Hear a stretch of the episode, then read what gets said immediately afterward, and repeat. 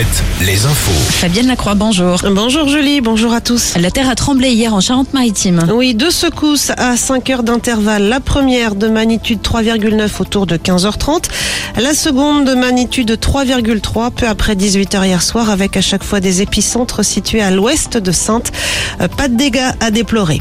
Des dégâts matériels en revanche après les manifestations d'hier contre la réforme des retraites, des vitrines brisées, des feux de poubelle à Bordeaux, Angers ou encore à Saint-Nazaire, des heurts entre manifestants et forces de l'ordre à Limoges où trois personnes ont été placées en garde à vue, six interpellations à Bordeaux et Angers, 200 au total dans tout le pays.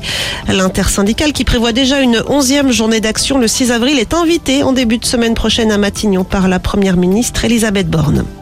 Dans les Deux-Sèvres, quatre jours après les affrontements à Sainte-Soline, les enquêtes concernant l'origine et les circonstances des blessures des deux hommes toujours hospitalisés dans un état critique ont été transférées au parquet militaire de Rennes.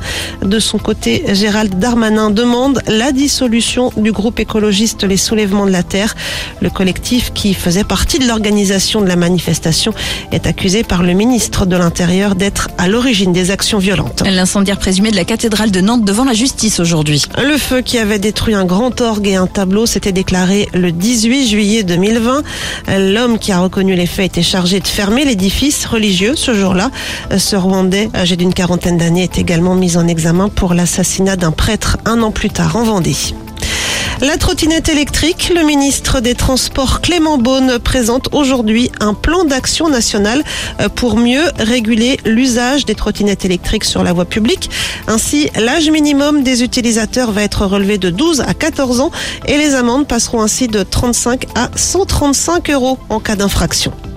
On passe au sport avec le basket. Limoges a perdu hier soir en championnat face à Dijon. Défaite également de La Rochelle en Pro B. Victoire en revanche de Poitiers et de Chaland en National 1. Ce soir, Cholet joue en Estonie pour le compte de sa demi-finale allée de la FIBA Europe Cup.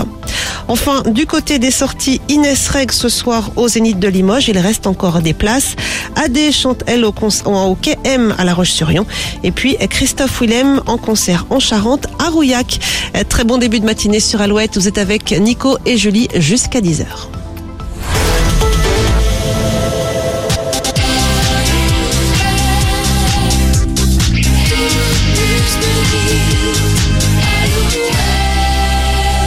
We were good,